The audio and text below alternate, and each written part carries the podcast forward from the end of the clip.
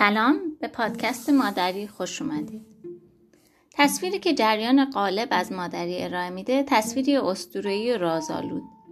وعده زیباترین زمان زندگی، زوجی که تبدیل میشن به یه خانواده، بچه‌ای که با معصومیت بیپایان و چشمای بسته توی ملافه تمیز صورتی یا آبی پیچیده شده.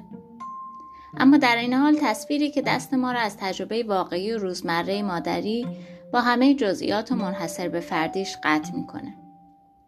یه روز وقتی بچه من تقریبا یک ماه بود دوست صمیمیم کسی که ارتباط با دختر کوچولوش منو به بچه دار شدن ترغیب کرده بود به من گفت که وقتی بچه رو بعد از سزارین تو اتاق عمل به اون دادن هیچ حسی نداشته و فقط گفته یعنی این مال منه اینو البته اضافه کنم که تصمیم این دوست من برای بارداری کاملا آگاهانه و با میل خودش بود و توی اون نه ماه هم تو ورزش و دقت تو تغذیه و گوش دادن به روش جفراست برای تربیت بچه هیچ کوتاهی نکرده بود و حسابی منتظر اومدن این کوچولو بود.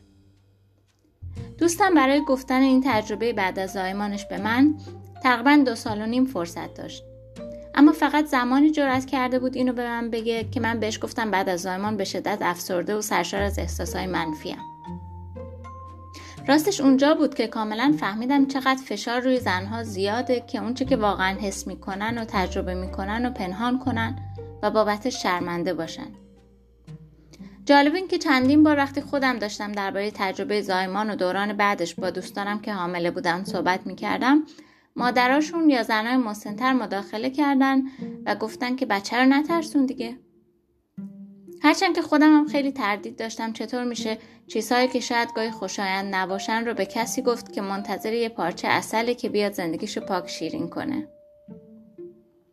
نتیجه اینکه تصمیم گرفتم به جای این کار باب گفتگویی رو باز کنم که به این تجربه خیلی عمیق و اساسی تو زندگیمون می‌پردازه.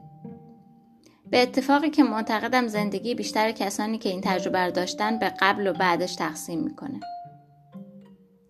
می‌خوام این مطالب وجود داشته باشه تا اگه کسی طی اون نه ماه و اندی که وقت داره دنبال این گشت که زندگی واقعی یک مادر چطور می‌تونه باشه و چه چیزهایی ممکنه در انتظارش باشه به جای تصاویر جادویی اقراق شده اینستاگرام یا تصاویر مقدس و ملکوتی از مادری به این تجربیات خاطرات و داستانهای ما دسترسی داشته باشه.